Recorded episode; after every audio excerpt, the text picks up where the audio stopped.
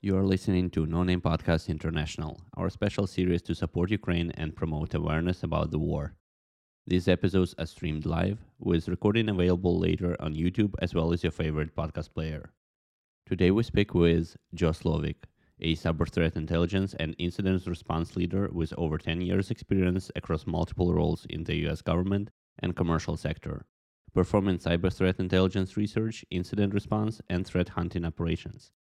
Currently, Joe leads intelligence and detection operations at Gigamon. In the discussion, we focused on critical infrastructure threats and cyber war. Joe shared his thoughts about Russia's tactics in cyber war, how government should cooperate with private sector for protecting critical infrastructure, were Ukrainian successes in thwarting Russian attacks due to luck or professionalism, and many more. We hope you find this conversation insightful and enjoy it as much as we did.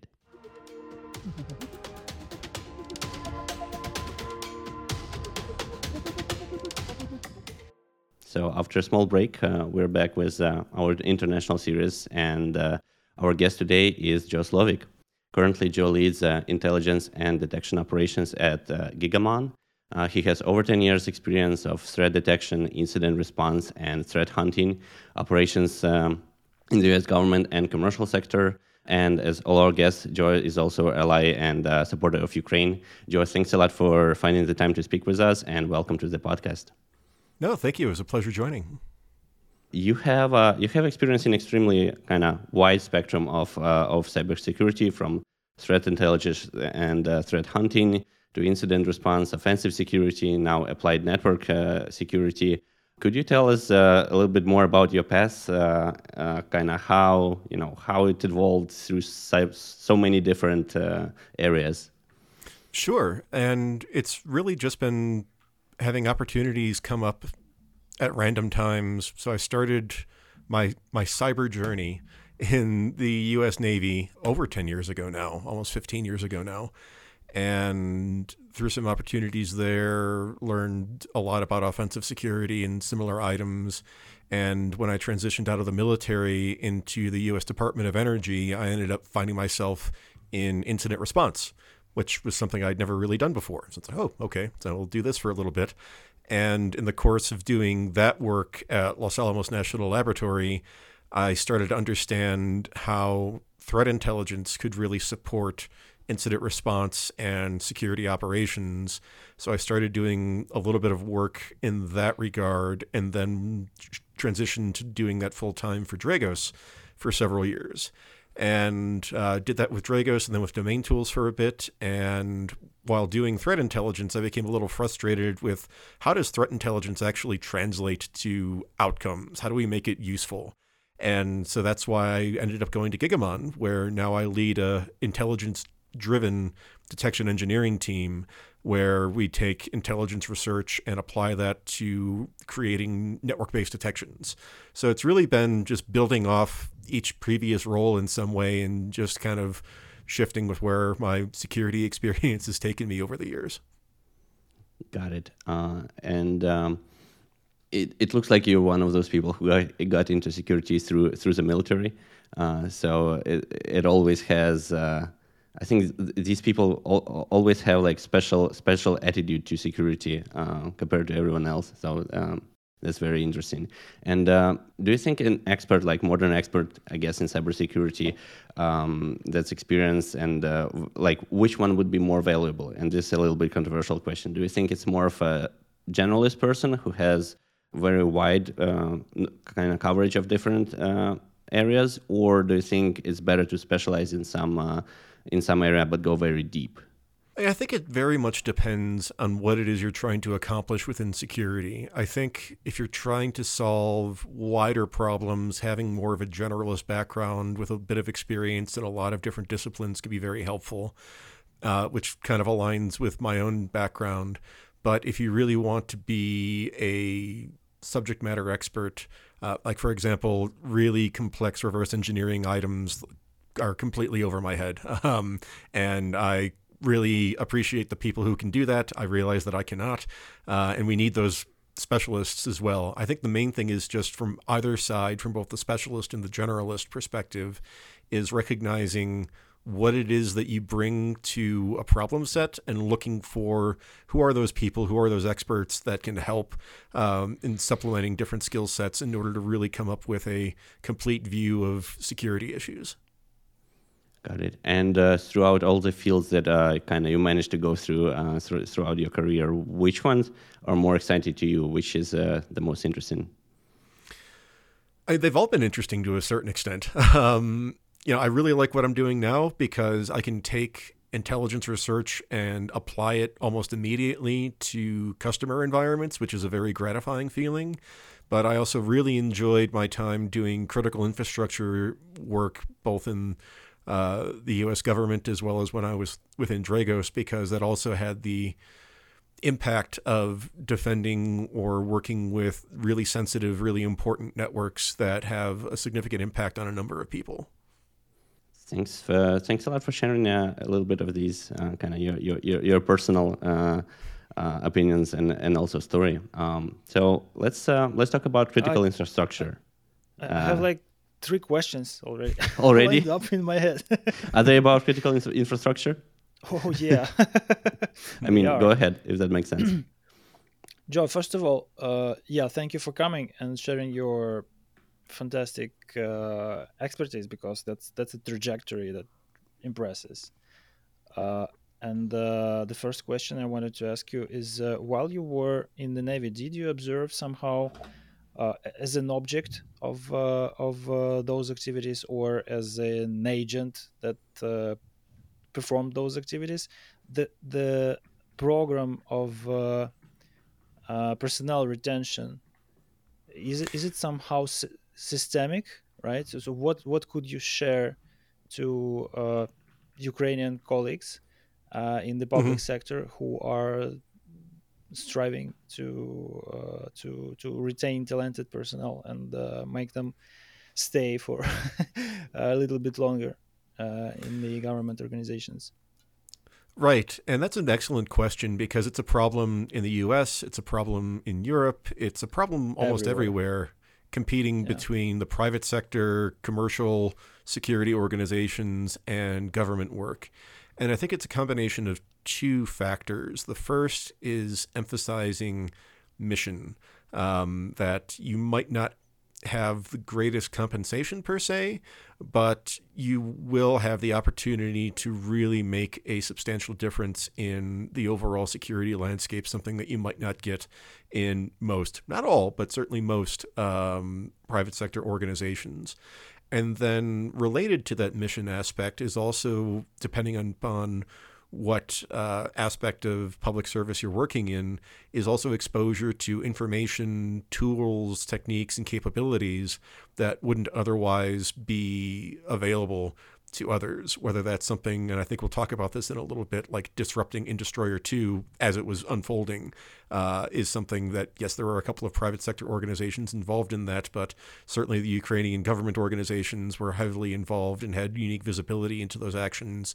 And that's just not something that you typically get in most private sector areas. So it's really comes down to emphasizing opportunity and what you can do in order to try to keep people interested. So basically, you will be allowed and have access to doing something that you cannot do anywhere else. Yeah, the basic way of saying fun is that you can do cool shit. Yeah, exactly. Okay, so the second one, our journey to the more or less organized approach to protecting our critical infrastructure was not easy and was not short, but it's somehow coming to a logical milestone. So basically this week, I guess, this week the president has signed a law that assigns finally a responsible agency to do that stuff, because prior to that it was quite a stochastic approach. So everyone was on their own, and there was almost no centralized coordination of that. So given your experience in focusing on protection of critical infrastructure, what would you advise to the people who will be tasked with like creating that almost from scratch as an institution in the government. Right. And I think you're referring to President Zelensky's move to concentrate authority with the Ukrainian Information Security Service. Oh, or no, or your awareness of our lawmaking process is admirable. Thank you very much. Yeah, exactly. Okay. And I think that's an interesting item because it's honestly ahead of where we are in the United States. Because having a central point of contact and point of authority, I think, is critical to coordinating resources and response. And while we've been trying in the United States with the creation of the Cybersecurity and Infrastructure Information Security Agency, CISA, yes, there are still pockets of responsibility, whether you're talking about legacy organizations like the FBI, the U.S. Military, but even obscure entities like the Transportation Security Agency that you're most familiar with if you go through a U.S. airport, having responsibility for pipeline security, which is very strange. And I think we could learn something from that in having a better way to coordinate resources and response by having that and buying into having a central agency responsible for these matters instead of having multiple parties involved, because it leads to confusion from a asset owner or a commercial entity perspective. It makes it hard to figure out, like, do I contact my local FBI office, my local CISA rep, or some other entity if I'm in the United States? So yeah, I think it's something that we could learn from outside of Ukraine. Okay, fair enough. Thank you. That's it for now. Okay. That's it for now. I have actually a quick follow-up question, right? Like about, I guess, like two questions that Vlad asked already, right? What is the role of private sector, and how is this, you know, collaboration between like government entities and private sector works in these areas? Right, and and that's an excellent question, because in most of the areas that we're talking about, a lot of critical infrastructure is in private hands. And so there's a tension between having government level response and management of what are state centric problems, but the impact falling to privately run organizations. So how do you blend that effectively? I know this was an issue that we ran into a lot when I was with Dragos, and it's one that I talk about in my own private work with a number of entities still, of how do we balance that? And I don't really have a good answer for it, to be honest, because it's really difficult trying to ensure continued respect or continued appreciation for, hey, private businesses, private organizations can run their own affairs, with government stepping in to manage what are, pretty concerning threats. You know, for example, if to use a military analogy, we don't expect a bank or a power company to defend itself against a cruise missile. That's the military's responsibility. Yet we're in a position where we kind of expect that bank or that power company to defend themselves against a state-sponsored or state-directed cyber event, which seems very strange. And where Well, it doesn't, I think it doesn't, it's not that strange for Ukraine now, but for a country that's not at war, it is strange. Yeah, I mean, certainly in cases of outright hostilities like what Ukraine is experiencing, it's pretty clear that, okay, government needs to step in with all of its resources in order to supplement and secure critical infrastructure. In the case of, say, Poland, which is close to hostilities, but certainly not actively involved just yet, or the United States, which is a little bit further removed still, it becomes less clear how much a military or other government entity should step in and take over for private sector operations of networks in order to better secure them. And I think, again, we could learn from Ukraine in some of the coordination and interplay between private and public sector entities for organizing defense. But I think it's going to be one of those issues that a lot of organizations in the private sector will push back against very hard until they find themselves in a situation where hostilities are quite active and quite damaging. On this regard, there are also kind of some threat actors from Russia that affect other countries, for example, besides Ukraine, right? And they also threaten future attacks, to other countries that kind of help Ukraine during this war. Is it? Do you think it's a real threat? Do you think they're going to expand? If not in the kinetic world, then maybe they will expand in cyber world. Well, not that they did not do any attacks before, but still, do you expect increase in activity from their side to Ukrainian allies, or do you think it's more of a just kind of information operation to scare people, just like with nuclear weapons? Right. And I think we've seen things span the range of potential responses so far. So on the one hand, we've seen what I like to call computer network annoyance instead of computer network attack in the form of denial of service operations. Whether you were talking KillNet, which is... CNA both, yeah. Yeah, exactly. Nice. Whether we're talking something like KillNet or other things, denial of service, it's certainly something. It's not... I don't think we can completely ignore it.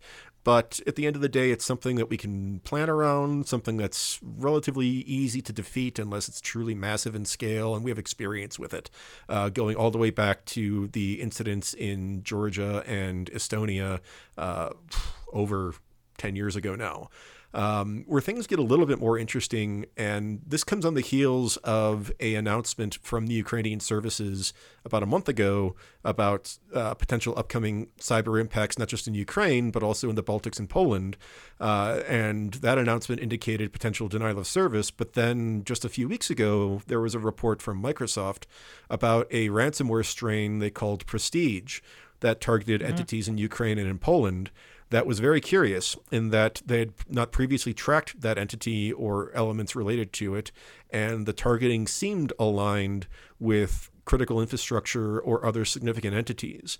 And that gets into a really interesting area of where we start seeing sort of deniable operations in using proxies or trying to blend in with notionally criminal entities, but still being fairly disruptive by blending in with ransomware operations in order to cause disruptive events.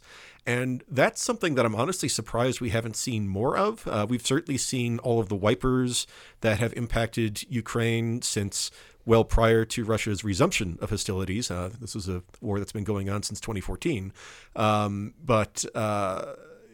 Certainly like 7 or 8 different varieties of wiper malware that have been deployed in the last 10 months or so. But looking at weaponized ransomware, similar to what we saw with NotPetya, which tried to mimic ransomware initially, but was very obviously not when subject to further analysis. I think that's a tactic that is potentially ongoing, like this Prestige example, and that we might see more of as a way for Russia or Russian-linked entities to inflict disruption without immediately dialing back to or signaling a Russian state-sponsored or state-directed presence. But what do you think holds them back? Because obviously Ukraine is a target of all sorts of Viper attack, all sorts of cyber effects, just because the war is already ongoing, right? Mm-hmm. So outside of Ukraine, they are still maybe restrained somehow because they do not want to apply anything that may go above the threshold of warfare and escalate somehow, right? But given their legal status and given their diplomatic relationships or the lack of thereof with the international community, isn't it already a little bit too late for them to hold this back? I think that there are more objective and more like concrete explanations for why they are not doing it, or why they are doing it in a particular manner. Mm-hmm. Beyond their motivations, because motivations do not matter anymore. It's just my opinion. I do not have real deep insight into that, but I observe what happens, and I see that almost nothing happens. And I understand that regarding Ukraine, their strategic goal right now is not terror, not coercion, is just dismantling basic foundation of our functioning as a society and the country. Right? So just striking kinetically the critical infrastructure. What could it be? It's scaring us. look how well it works for over 8 months.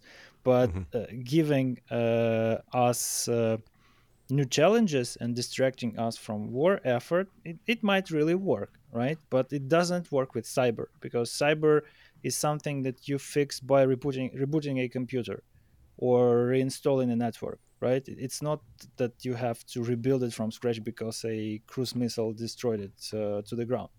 So I see that they don't do a lot of cyber here just because it's irrelevant. But why they are not targeting allies, I truly and sincerely do not understand. Mm-hmm. Maybe because of lack of resources, maybe because of lack of, I don't know, whatever. But there should be an explanation for that. Could you please speculate? Sure. And I've been thinking about this for months at this point, because it certainly represents, like you said, a very interesting touch point, given how far, well, I mean, how could relations fall very much further outside of just shooting at each other at this point between Russia and NATO and the U.S. and so forth. But I think there's a lot of uncertainty on both sides, not just on the Russian side, but also on the Ukrainian ally side of what do we do if this happens? So from a Russian perspective, I can't speculate too much on what capabilities may exist, but I know if you do some research into activities like Berserk Bear, for example, and their campaigns going back to 2014, this is an entity linked with the FSB that has managed to successfully penetrate energy and related organizations in Germany, in other places in Western Europe, as well as the United States, for over a decade at this point. So there's substantial suspicion that, okay, Russia or Russia-linked entities at the very least have some knowledge of these networks and potentially have latent access to these environments that they could use. So I think the threat is certainly real, but I think on the other side, from a Russian perspective, there's a lot of concern about, if we do this, what's the consequence? Because even if we just look over the last year, all of the declarations that were coming out from the United States and the United Kingdom prior to Russia resuming its offensive operations in eastern and southern Ukraine, that there were very good indications of just what was expected of Russian military operations. And that sort of access is not trivial. You know, this wasn't just some idiot in the New York Times pulling things out of their rear and saying like, oh, Russia's going to do this. Like, no, that information came from somewhere.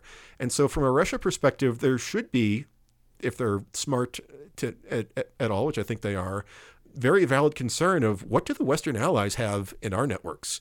And if we take some response, how would they retaliate short of some sort of kinetic response, but in the information arena? And I think that's a non-trivial thing that we don't talk about. So the next thing you are going to say is that cyber deterrence actually works? I don't know. I don't think it's cyber deterrence so much as it's cyber unfamiliarity. We're really in a new area that there is no precedent. Deterrence. Israeli call it ambiguous deterrence, right? Right. Yeah, there's a certain degree of ambiguity. I never thought about it. Mm-hmm. And now everything that Nakasone said in that press conference that they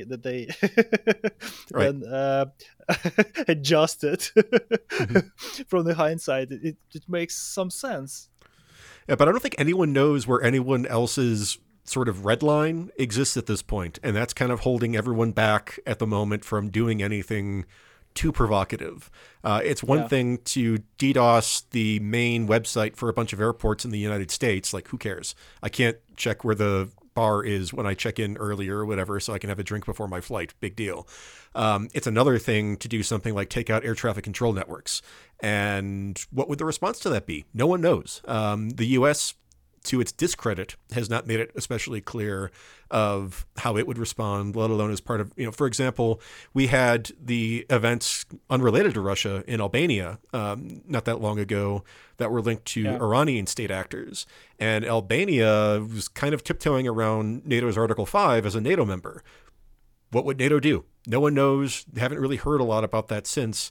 And I think it's been very unfortunate and arguably potentially destabilizing that we haven't had a more serious conversation among the Western allies of like, okay, what are our clear, like, if you do this, we will respond in this fashion. And it leaves a lot of... That's bad for operational security. If you announce some kind of response, you will initiate a bunch of threat hunters running through government networks the next day, right? Yeah, possibly. Yeah, but right now we're in a really weird spot that for the lack of... You know, and unfortunately, Ukraine stands as an interesting case study, being the world's foremost victim of cyber warfare over the last 10 or so years, because it has been an active conflict area since the Revolution of Dignity, pretty much between the invasion of the East and the annexation of Crimea. So there's always been a sense that it's like, oh, they're at war already, so it counts. You know, there's been some operations in the Middle East between Iran and Israel that get really close to the line, whether we're talking about a steel mill in Iran that has a significant accident that's blamed on cyber, that's claimed as cyber, and no idea who could it possibly be, I wonder. But also operations targeting Israeli water infrastructure, which again, like, oh, it's maybe activists in the West Bank. I'm sure that's who's conducting these operations. Those shady bunch. Right. That there's a lot of people sort of walking right up to the line, but no one's quite sure when to cross it or what happens after they do. So they just fear the escalation, and they presume that the options are already prepared by the U.S. Cyber Command or who is in charge of coordinating it, right? I think there's a legitimate fear. Yeah. Nice. Just avoiding security dilemma altogether, not jumping into the cycle of escalation. That might be an explanation. Yeah, thanks. Yeah, just like one additional follow-up here, like with this logic. So is it, that Russia's, threat actors can choose kind of less visible type of attacks? So basically focusing on getting intelligence and spying instead of, deploying some Vipers. I'm sorry, you cut out. Is it me? Yeah, I think we just don't see like an effect here. Everyone. I think that what he wanted to ask is whether... Russians are more focused on intelligence right now, which is very plausible, given the amount of diplomatic personnel expelled from all around the world. Cyber is a nice way to get some intelligence. Well, this is true. I mean, we've seen this throughout the sort of broader Western alliance, but even in places like Japan, where there have been concerted moves to limit the access and number of Russian diplomatic personnel, well, I should say diplomatic personnel, allowed in embassies and consulates, closing down certain consulates. The Dutch have been pretty good on this front as well. They're always fun to see what they do, to stick a finger in the SVR's eye and so forth.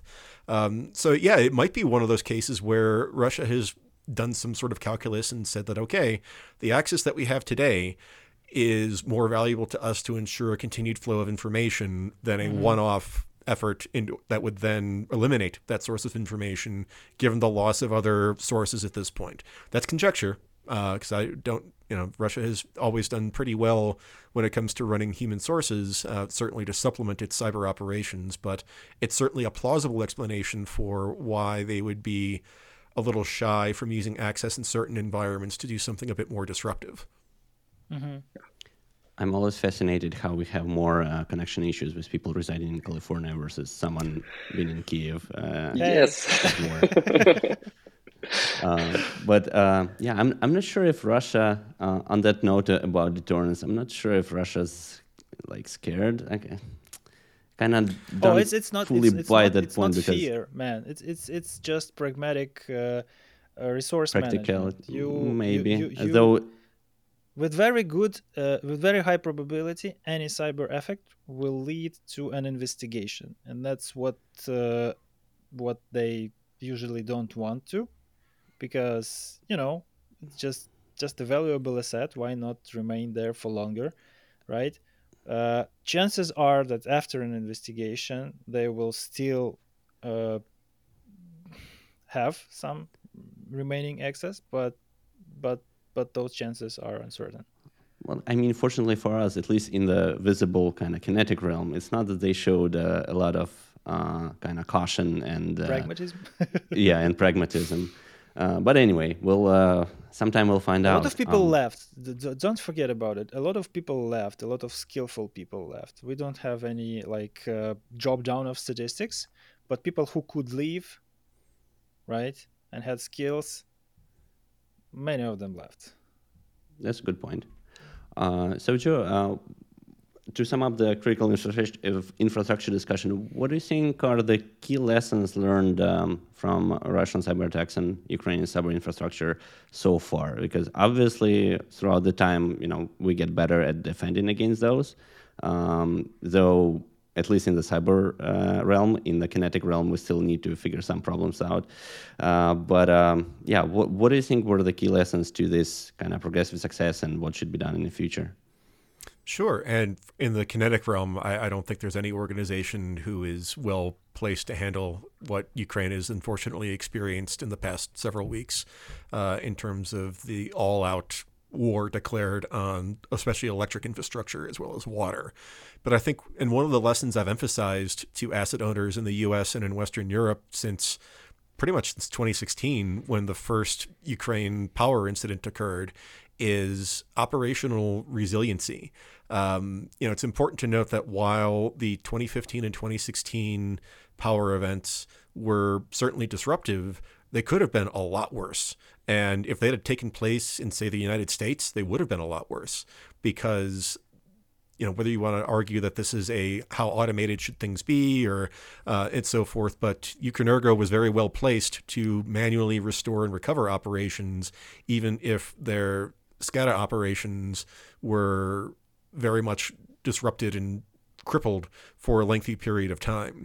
And I think that investment in resilience is something that's been lacking elsewhere that Ukraine has really showed a good example for and that others should be taking note of, and something that has been playing forward since, which is why we haven't seen, you know, that and, you know, combined with the understanding that this is an area of concern and vectoring appropriate resources and visibility so that we can have a case like Industroyer2, where this was an attempt, not an event, but an attempt that was disrupted through a coordination of Ukrainian authorities and commercial partners with good visibility, notably Microsoft and ESET, in order to take care of that event before it could take place, which I think is very valuable. So I guess to sum up my wandering answer there, on the first, it's not just about the cyber. We're talking about physical systems here. So making sure that physical controls and physical resiliency exist will minimize the impact of potential cyber events.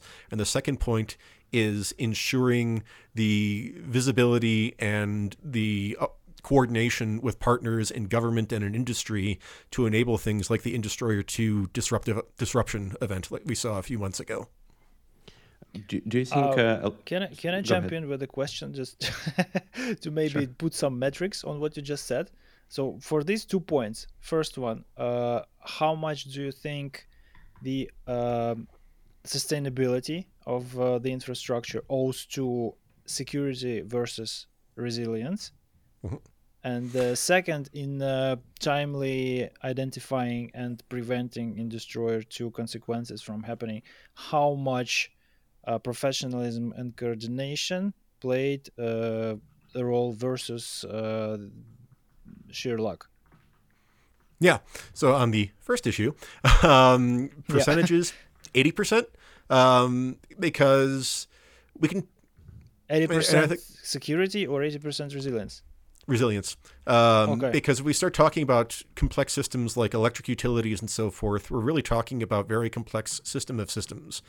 And you can severely degrade operations, visibility into those operations and other aspects of them, but it's really hard to take them out purely from a logical perspective. That's where the 2016 event, the Industroyer incident, was more interesting in that, at least based on my analysis, it seemed that there was a desire to try to cause physical damage as well as just taking systems and wiping them and so forth and opening breakers in the transmission yard.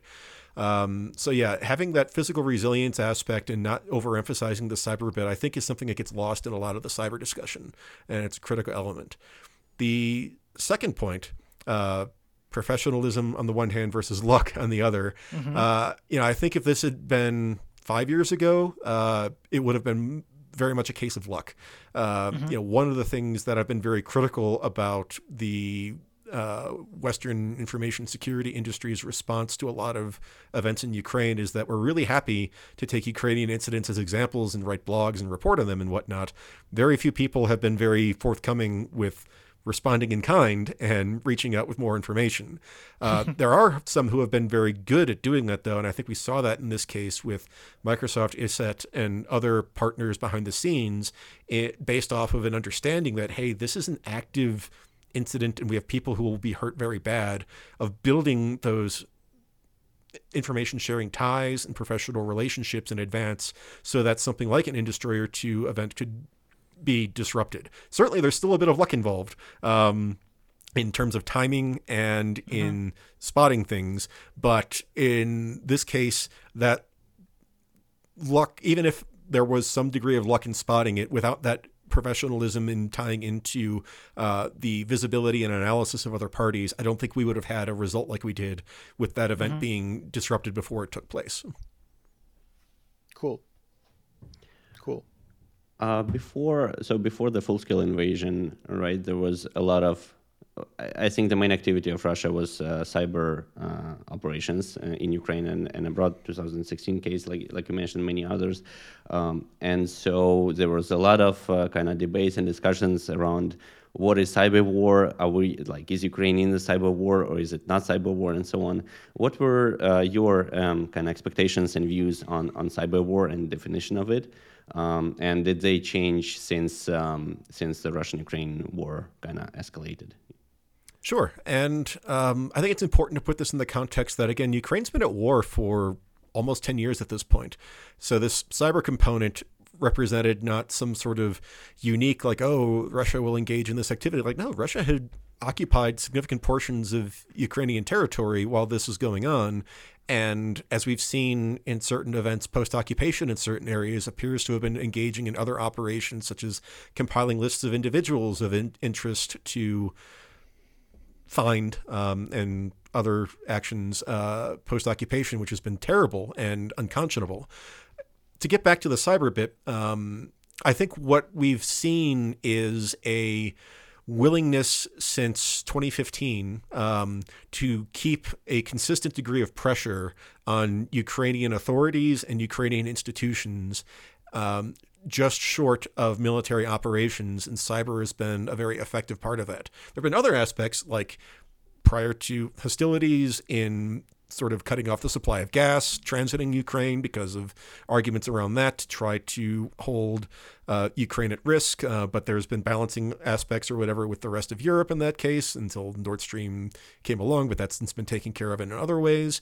But a lot of the cyber elements, at least as I've, but a lot of the cyber elements, whether we're talking about the power incidents, NotPetya, or even some of the, like, the telebots campaigns that ESET is reported on, have been about disrupting everyday life in Ukraine and trying to discredit Ukrainian authorities from being able to manage the country.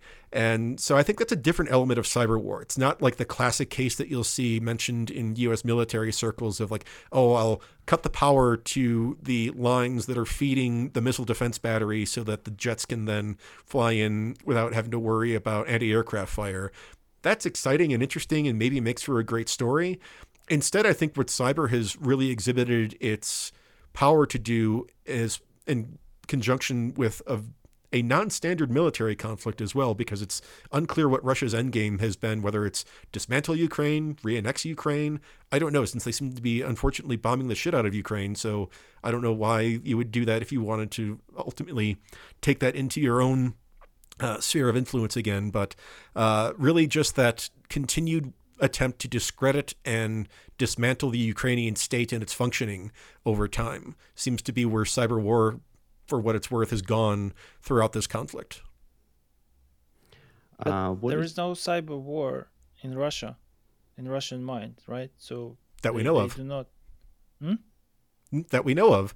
I mean, they do not doctrinally. They do not think about cyber as something separate from information warfare, right? So it's just a facet of information standoff, or how do they call it, right? So it's.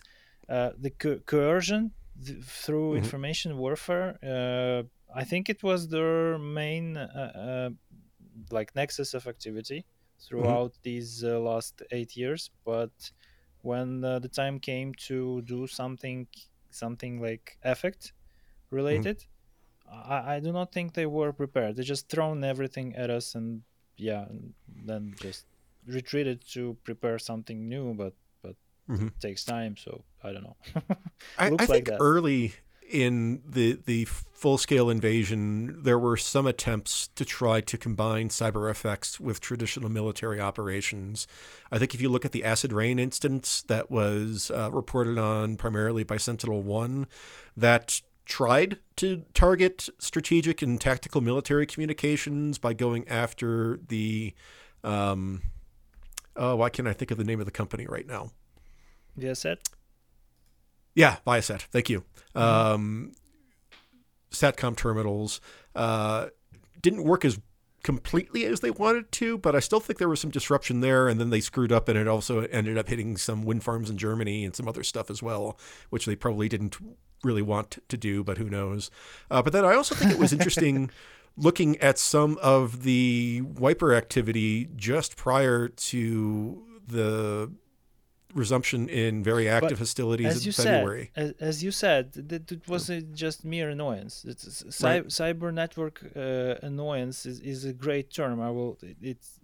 I hope you coined it first. It's a super term. I will use it from now on because. I don't know. What is your perception of how much they have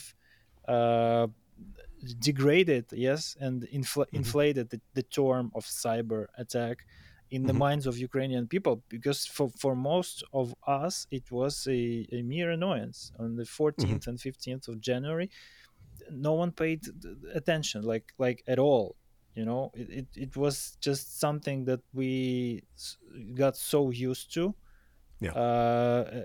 As a background activity that, okay, so you are trying to convince us that we have to go to the streets and do something politically against our leaders who are not capable to protect us from the Russian cyber menace.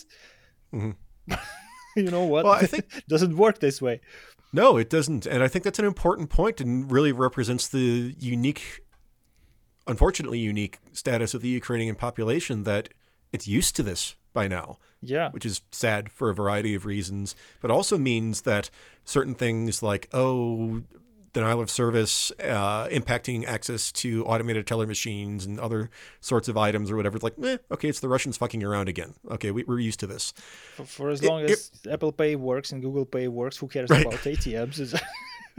Well, but what's interesting, though, is that if you had taken that same sort of effect and done that in the United States, especially in the last couple of months or so, that would have probably caused some degree of panic. I'd be really curious how we'd respond to it. It takes 8 years to get used to it. I guess. Again, it's very unfortunate, but it really does mention something that within the scope of cyber effects that you need a certain degree of surprise or... like complacency for these sorts of computer network annoyance effects to be anything more than just an annoyance.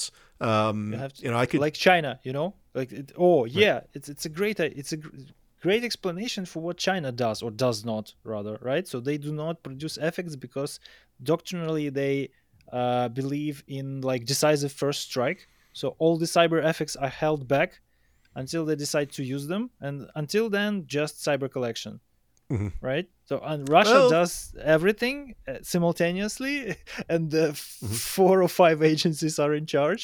So the background is quite solid. Multiple agencies that don't like each other, that don't really coordinate well with each other, and try to do the same thing simultaneously. Yes, like on the same targets without any deconfliction. Best cyber adversary ever. Sorry for saying that out loud. But, yeah. What do you think about informational the aspect of informational war here?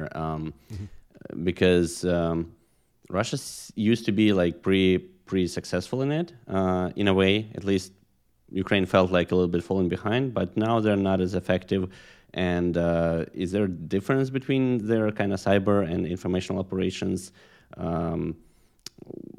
Yeah, basically, what's your thought on Russian performance in informational war right now?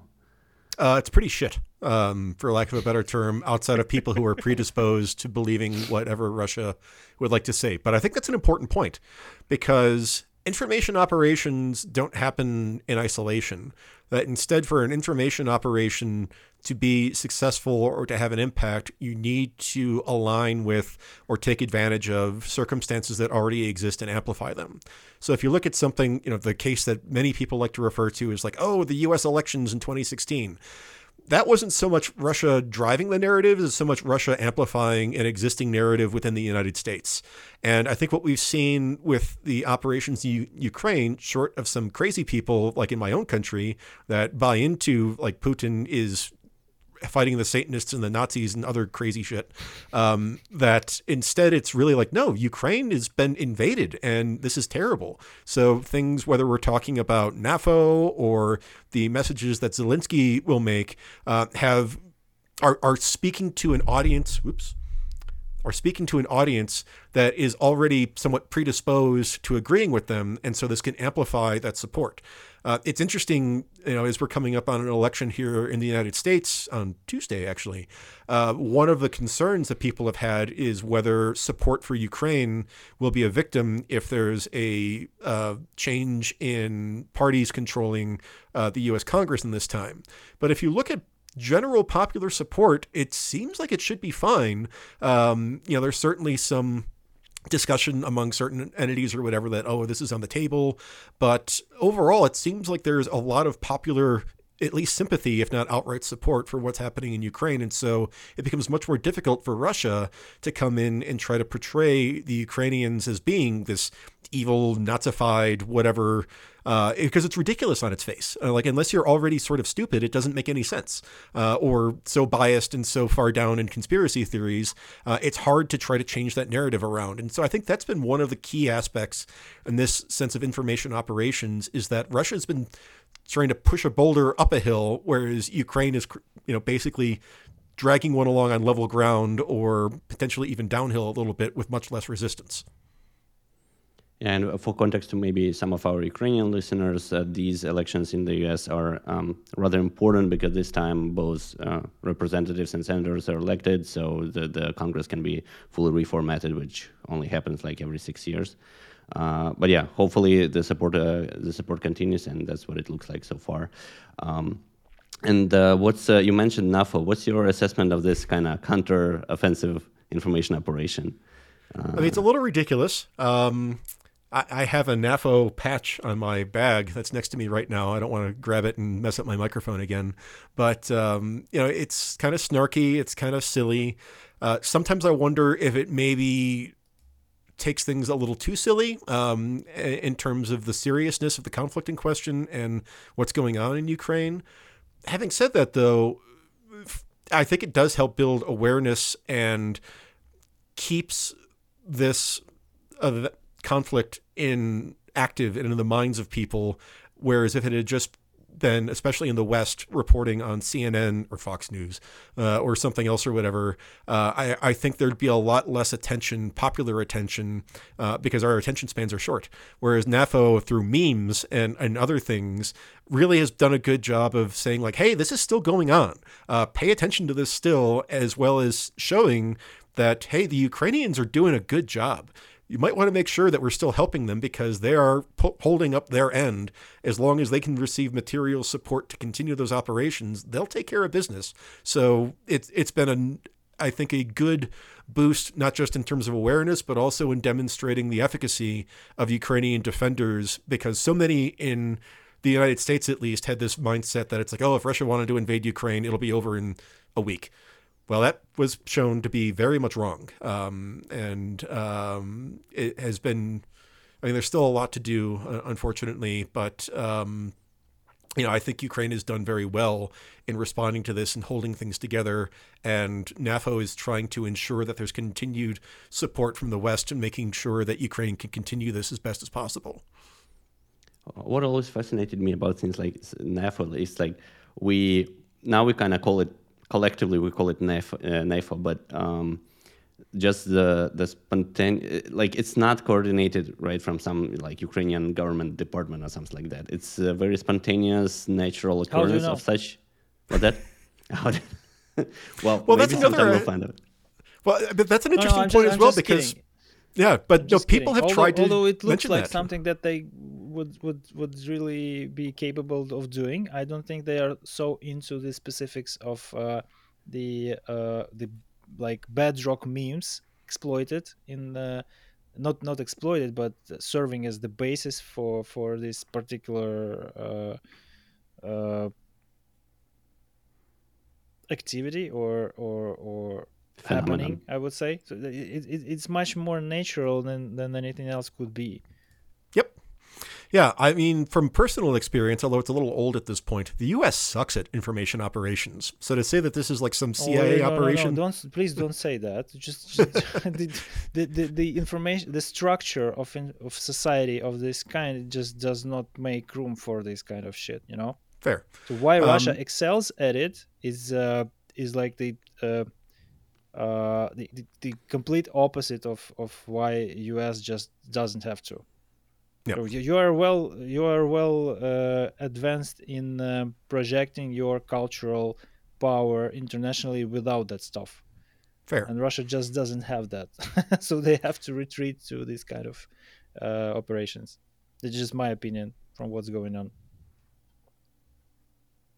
With everything that's going on, then what are your predictions of landscape in of cyber threats in the nearest future, maybe a few years? That's a tough one because I think if you had talked to people 5 years ago, what their projection was. Question. Yeah, well, I mean, it is. But like, for example, I just brought this up at a conference a few days ago. We still, if we're talking about things like cyber physical effects or cyber effects on critical infrastructure systems, our only pretty much complete success on that front is over 15 years old now, Stuxnet. And we haven't replicated, as far as we know, replicated that since. The one that we know of. That we know of. That's very important. Yeah. So there certainly may be other things out there, but that we know of, that remains the gold standard. And that on the one hand, that shows that like maybe adversaries haven't figured this out so well. But on the other hand, we're seeing lots of things, well, not just in the Russia-Ukraine or Russia and anyone else nexus, but like what I mentioned earlier, the sort of back and forth between Israel and Iran in terms of disruptive or annoyance effects. There's things going on there. There's the incident that happened in Albania that I think we're seeing maybe not an increase in, well, attempts to increase in complexity, but an increase in the diversity and the geographic spread of cyber operations. So if I have to think about 5 years from now, I would say that instead of this always cyber discussions always focusing on like, okay, it's the big five, Russia, China, North Korea, Iran, well, I guess big four, and then throw like US, Israel, and maybe the UK or whatever in there as well, just not really talked about that often, that we're going to see a lot more entities, state and non-state, involved in this space one way or another. It's already the case that a lot of your criminal ransomware operations are just as, if not better, in terms of capability, in terms of breaching networks, as a lot of your government teams right now, or at least for what passes for government-run teams.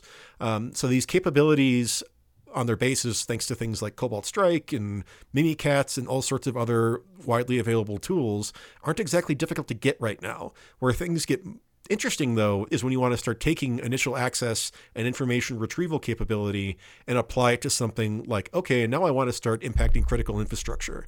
Where things are unique there was a reporting from Mandiant and Dragos on something called InController or PipeDream, depending on which vendor you go with, because, of course, we all have to have separate names for everything. Pain in the ass. But anyway, what was interesting about that malware, though, is that while it hadn't been seen in the wild, which is very interesting for other reasons, it really showed a very deliberate development and research investment to building a tool that has the ability to interact with industrial environments, which starts getting a little scary that people have these sorts of tools available.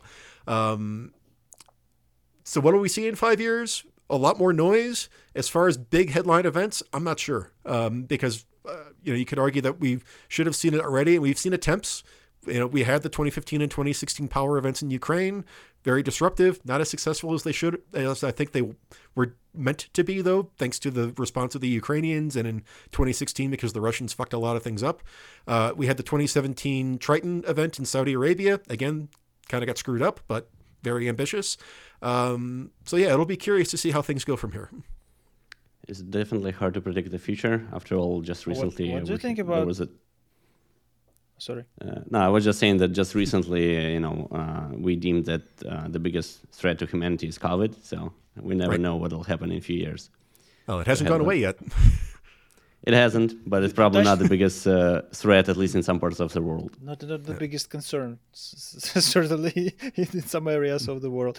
You touched briefly the differences between approaches of different countries to cyber FX operations. So could you please maybe elaborate on the strategic alignment of that sort? Like, obviously, North Korea is just stealing money to be able to proceed with their nuclear problem under sanctions, right? So Iran is wreaking havoc and trying to punch above its weight and do everything just to annoy everyone around and be a player, right?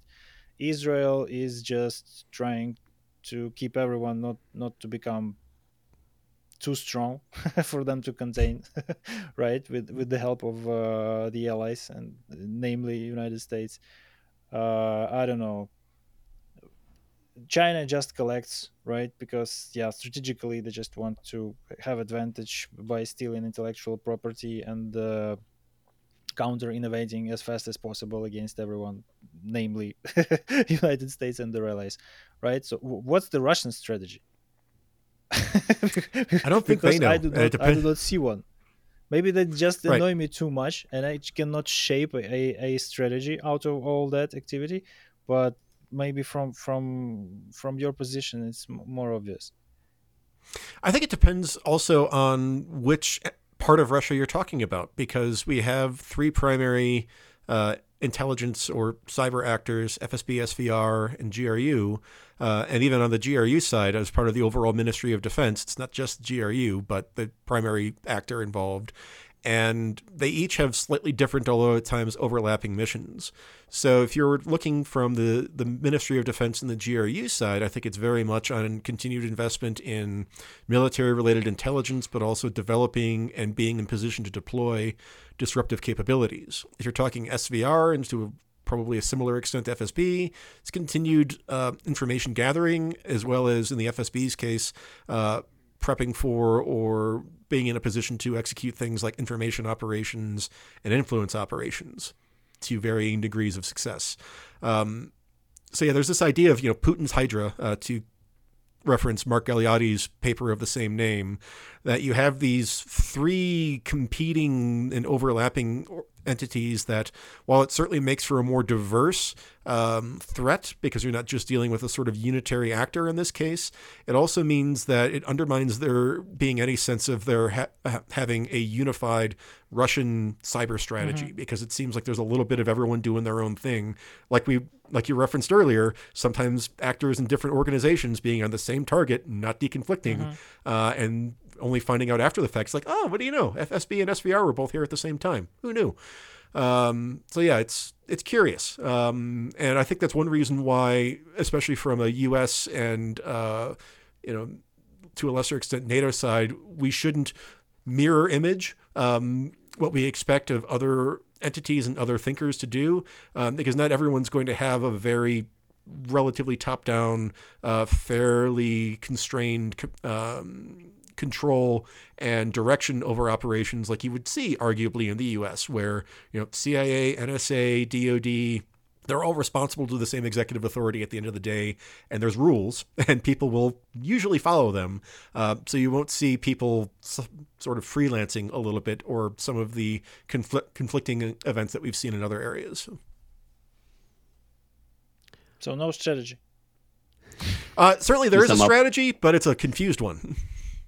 Very confused strategy. So just Iran on steroids. I mean, you know, that's a good, there have been people remarking that, you know, with how things have gone in Russia, can we see something like a Wagner or other elevate itself into a position like what the IRGC, the Iranian Republican Guard Corps, represents in Iran as sort of a state within a state. I don't think we'll see that in Russia because Russia's far more matured and there's a lot more, you know, sort of state history and legitimacy behind organizations, and that would be pretty surprising if that took place. But the idea of having different agencies, like you see between MOIS and Ministry of Intelligence and IRGC in Iran, kind of doing their own thing and not necessarily talking with one another, I think you do see some of that when it comes to GRU compared to the civilian organizations. Maybe not as extreme as in Iran, but there's a little bit of that going on. Mm-hmm. Very nice points. We're pretty much at time here, and this is impressive that we actually made it. Alex, I'll let you.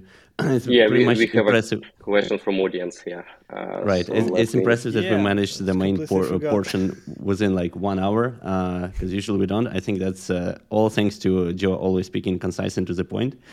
Go ahead with the question. So we have like a bit specific question, right? So do you agree on Mandiant's recent forecast that EU will overtake US in terms of a region more attacked by ransomware? Maybe your predictions about ransomware trends. I mean, the EU is a bigger economy with more people than the United States just on its own.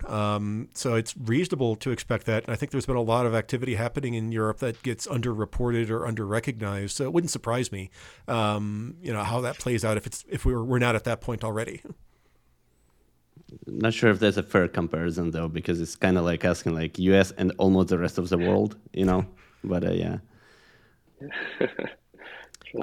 thanks for that. So, and to the final question that we usually ask, and it's not for Joe's context, so we have another famous final question that usually asked in a different show that's done by some folks, including the director of Ukrainian fund, Come Back Alive, that helps the military. They usually ask something along the lines, what's up with them Russians? And the answer is like, Russians are fucked. And it just historically formed, and now it's kind of like a famous one. But in our podcast, we usually ask, "What's your advice or some wishes to Ukrainian audience?" Keep it up. I think the world has learned a lot from the resilience and the stamina of the Ukrainian people, and I can't imagine what it's like to be, especially in points further east, but even in Kiev right now, given the expansion in Russian bombing activity. But, you know, please continue setting an example to the rest of us, and we'll try to do the best we can to support you, going forward. Thanks so much for your time, for all the insights that you gave us, and also for your support. We also want to remind everyone who's listening that we encourage you guys to support Ukraine as well, and donate to either the fund that you trust, or volunteers, or the ones that we'll share in the link in the description. Thank you so much, and be safe, and looking forward to the victory. Thanks, everyone. Thank you so much for having me. Thank you. Thank you. Слава Україні!